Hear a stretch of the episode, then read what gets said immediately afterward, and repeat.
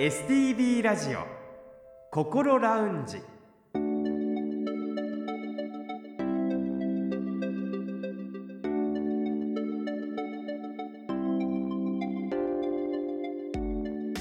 おはようございます。北本隆夫です。今日も聞いてくださっていますか？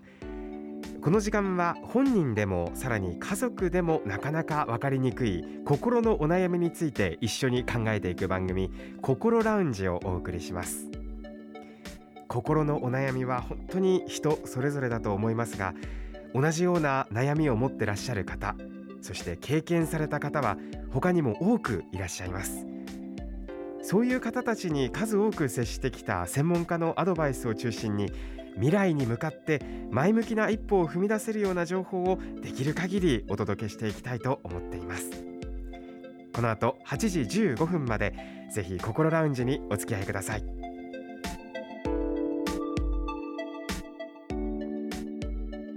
それでは今週も心ラウンジのアドバイザーをお迎えしましょう札幌市西区友メンタルクリニックの小誠代院長ですおはようございますおはようございます。今週もどうぞよろしくお願いいたしまよろすしくお願いいたします。この番組心ラウンジでは5月のテーマをうつ病などの気分障害として先週はうつ病について詳しいお話を伺いましたが先生リスナーの皆さんからもメッセージが届いてるんですよ。続々と届いていまして、はい。あのーちょっと質問もありますのでそのはい内容についてちょっと先生とお話ししていきたいと思っています、はい、聞きたいですね。えそれではラジオネーム健康が一番さんからのメッセージを一部要約してご紹介をいたします。友人のおすすめでこの番組を拝聴いたしました。心に関する番組は初めてでこれからも楽しみにしていますところで私は今うつ病で通院中です。治療が始まっておよそ半年で最初は死にたいと思っていたのが最近は調子が良くなり気力も体力も回復してきました。なのでもう薬を飲むことをやめようと思っていますが病院の先生は薬をやめることに同意してくれません。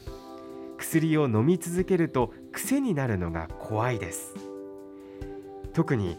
薬局でもらった薬の説明書にいろいろな副作用が書いてあるので読むのもとても怖いです。薬はいつまで飲めばいいのでしょうか？高先生ならどう思いますか？というメッセージ、はい。なるほど。えー健康が一番さんまずは回復してきてよかったですよね、えーそしてメッセージを送ってくださり番組に参加していただき本当にありがとうございますこのメッセージの内容としてはお薬に対する不安がメインかと思いますがまず薬を飲み続けると癖になるという点について高先生はいかがお考えですか？いやーこれはねよく言われることですね、うん。先生このまま飲んだら癖になってどうしよう怖いからうん。もうやめてかってよく聞かれるんですけどね、はい。あの癖っていうのはですね、えーやっても意味がないけれどもやめられないことって癖って言いますよね。うんうん例えばあの役に立つことを癖っていう方言いませんよね。いないですね、ねあの北本さんは、えーご飯食べる癖になってますねって。言われたことも考えたこともないですね、んでしょ？やらないといけないことだと思ってる。そうですよね、だから自然と腹が減って仕方がないご飯を食べる、うん。ご飯食べないと持たないからご飯食べてるわけやからご飯食べることが、えー意味のあることなんですよね。重要なのは薬を飲み続けると癖になるっていうのはこの薬がもしあなたにとって役に立たないもんならその通りです。うんでももし今この薬がまだ役に立ってるもんなら癖になるっていうことは本当はないと思いますよね。この言い方しませんよね。うんここが一番重要だと思いますね。で直接ね見てないので一般的な話をしますとやはり、えー症状が良くなってからもしばらく絶対飲んだ方がいいと思います。そうなんですね、はい、うん。ななんとなくイメージですけど症状が良くなったんなら、はい。もう飲まなくていいんじゃないか。風邪薬とかってそういうイメージなんですけど、やっぱりそれとちょっと違うんですそれとは違うんですよね。あの慢性疾患の薬はですね、まああの予防というえー重要な役割がありますから、もう治すためではなくて良くなってるので、あの治す必要がないんですよ。しかしまた悪くならないようにしばらく飲んだ方がいいものなんですよ。そうなんですね、はい。なんかそういったところまでこうちゃんと聞くともしかしたらこう健康が一番さんもすっとこう納得できるのかもしれないですけどどうですか、はい。こうメッセージもありましたけど担当の先生の皆さんとのコミュニケーションっていうのもやっぱり今の話聞くと重要なんだなってすごく思うんです。そうですね。ちゃんとね、えー先生に、えー疑問に思ったこと聞くことはとても重要だと思いますよ、うん。本当にもうとことん疑問がなくなるまで話を聞いていくっていうこと。私はその方がいいと思いますね、うん。ですね。はい。あのーメッセージの中で副作用が怖いっていうはい。話もありましたけど、はい。これに関しては、私はね怖くないと思いますよ。はうん、なんでかっていうとあの副作用というのはね、えー、といろいろでごちゃごちゃごちゃごちゃっと書かれてるんですけれども、実は大きく分けると2つしかないんですよ。一つは目に見えて感じやすい副作用。もう一つは全く見えない副作用。うん。何を言いたいかっていうとね例えば、えーこの薬飲むと眠くなる、えーこそのこの薬飲むと頭痛くなる、えーこの薬飲むと下痢になる。これって飲んでる患者さん分かることですよね。はい、でこういう分かりやすい患者さん分かる副作用はもしあなたが今感じてなければおそらくこれからも感じないでしょう。一度飲んでみて、はいえーその時に出なければと。そうです飲んでみて特に最初の、え23週間最も最初の1週間出なければそんなにそんなに出るものではないと思いますね。なのでいっぱい書かれてることをよくまず読んでみてください。はいそこに頭痛とか書かれてると思うんですけどあなたが今それを感じてなければこれからおそらく出ないんですよ。うんそんなに心配することないんですよ。はいでこれは目に見える、えー分かりやすい副作用ですけどもう一つはなかなか見えない副作用があるんです。うんこれは何かというと要はお薬は、えー体にとって多かれ少なかれこれ毒なんですよ。うんでねこの毒を、えー飲み込んでから体がそれを外に出そうとする分解してからそこはね少しぐらいはやっぱ肝臓や腎臓に、えー負担をかけることになります。でこの負担が少し積み重なっていくと腎臓を痛める肝臓を痛める可能性はあります。うんこれはね皆さんわからないんです。肝臓がわ悪くなっても最初は血液検査で少し値がぶれるだけです。えー何か痛みとかそういうことにつながるわけではないんです、ね、そうです。痛くなってからもう遅いわけですから。あじゃあこのような副作用をどうするか、うん。これもね全員出るわけじゃないんですよ。運悪ければ出てくるようなもんですから。でこういうのはですね半年、えー3ヶ月いっぺん血液検査すれば、ほんの少しの変化でも分かるようになります。ーそれは薬を飲んでいて心配な方は血液検査をするっていう方も実際にいらっしゃるんですか？いやむしろですね、うん医師がね積極的に進めるべきなんですよ。そうなんですね、そうなんです。うんこのようにしてねちゃんとね血液検査をしていけば、えー悪くとことん悪くなる前にちゃんとそれをね防ぐ方策があると思います。そっか見えない副作用に関しては調べるっていうことも怖さを軽減するはいそういうことにつながるんですね。そうなんですよ。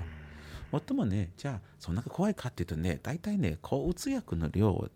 が、えー肝臓に与える影響というのはねビールとねそんな変わらないからビールよりねうん少し優しいぐらいですよ。そうなんですね。そうですよいやでもやっぱり何かこう薬飲むときにはいこう裏に書いてあるはいその細かいいろんな字をはい読めば読むほど不安になるっていうのははいこれ本当にわかりますよね。わかりますよね。うんしかもなんか見たことない読んだこともない文字が書いてある場合もあるじゃないですか。はいそうですよ。単語が分かんないなと思ったらそれがまた分かんないことが怖さになるっていうそうですよ。そういうこともあのもちろんこうお医者さんに質問をしたら答えてくださるっていうことそうですよ。ですね。はい。あのもう一つ、えー質問にありました健康が一番さんのメッセージですが、うん薬はいつまで飲めばいいんですか？というはいこ。れに関してはいかがですか、そうですね。これね人によってまた違ってきますし、うんえー答えは少しずつ異なってくると思いますけど、えーよく言われるのはやはり、えーうつ病の症状が完全になくなってから、えー半年から1年半の間は飲んだ方がいいだろうと思います。結構やっぱり長い付き合いになるんですね。長い付き合いになると思いますうんね。重要なのはとにかく病気を治すことなんですよ。うんえー薬をやめることは目標にならないんです。うんうんうんこの病気をどうやって治すかです。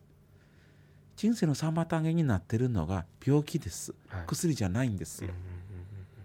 そっか確かになんか目標が薬をやめることじゃないっていうのははいちょっとこう他の病気とかそういったものとは少し変わってきてるのかな、と思うんですけど。そうですね。うん。その通りですね。えー先ほどもご質問しましたけどやっぱり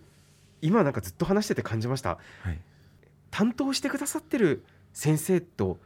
しっかりお話をするっていうことがすごく大切なんですね。そうですね。うん。すごく大切なんですよ。はい、いろいろと話を聞いてもしこうわからないことがより出てきた場合はあのセカンドオピニオンという話もありますけどはい。違う病院に少し質問してみるっていうのも一つ考え方としては。とてもいいことだと思いますよ、あのーもっと言うとねやはりね、えー患者さんにこの先生と、えー患者さんの間の相性というのもね結構大きいと思いますよ。えいくら親切な先生でもこの患者さんにとって聞きづらい先生だったりしたらこれはどうしようもないことですからね。どっちかが悪いっていうもんじゃないですーからね。うん。まあ、人と人とのコミュニケーションですから、はい、性格の問題もあるし雰囲気の問題もあるし、はい、じゃああの最初のうちは少し大変かもしれないですけれども、えー自分にはい、合うお医者さんを見つけるっていうのもすごく大切なことなんです、ね。大切なことだと思いますよ。えー健康が一番さんにメッセージをいただきましてそのメッセージをもとにうつ病のお薬についてそしてお医者さんとのコミュニケーションについて高先生にお話を伺いました。それでは先生また来週もどうぞよろしくお願いいたします。よろしくお願いいたします。STB ラジオ心ラウンジ STB ラジオ心ラウンジ。今週はリスナーの方からいただいたメッセージをもとにうつ病のお薬とお医者さんとのコミュニケーションについていろいろとお話を伺いました、えーまずは何より、えーラジオネーム健康が一番さんメッセージをいただき本当にありがとうございました、えーお医者さんとの相性もすごく大切だという先生のお話でしたがあの薬に関しては薬剤師の方だとかそういった専門の方に聞いたりあと見えない副反応に関して調べる方法もあるということでもしまだこうされていないという場合だったらぜひ試してみていただければと思います。えー今回のようにこの番組では皆さんからのメッセージを受け付けています。えー5月はうつ病などの気分障害をそして6月は発達障害をテーマに古先生にいろいろとお話を伺ってまいります。えーですのでうつ病や発達障害などに関連する質問やメッセージをお待ちしていますただもちろん、えーそれ以外のメンタルヘルス関連のメッセージや質問でも大丈夫ですメールアドレスはこう先生にちなんでこうアットマーク stv.jp アルファベットの小文字で ko アットマーク stv.jp ファックスやお手紙については STB ラジオのホームページをご覧ください。なおお送りいただいたメッセージは個人を特定できない範囲内でその一部を番組でご紹介させていただく場合がございます。あらかじめご了承ください。そしてこの番組はこれまでの放送回をすべてポッドキャストで配信しています。パソコンでもスマートフォンでも STB ラジオのホームページにあるポッドキャストから心ラウンジを選んで聞いてみてください。Spotify や Apple Podcast でも聞くことができます。それでは STB ラジオ心ラウンジまた来週お会いしましょう。北本隆夫でした。